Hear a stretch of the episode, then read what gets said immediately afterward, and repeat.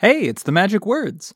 And today's word is much, as in, I don't have much to say about this one. Uh, we've finished the first sentence of Harry Potter, one word at a time, 21 whole episodes.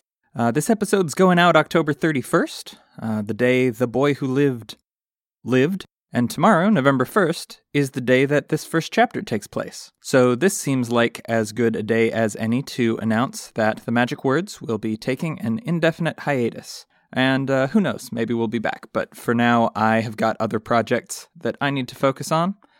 Uh, so that's what's going to be happening. Uh, this has been a fun, silly little thing. And to the four or five people who've been listening along, thank you very much.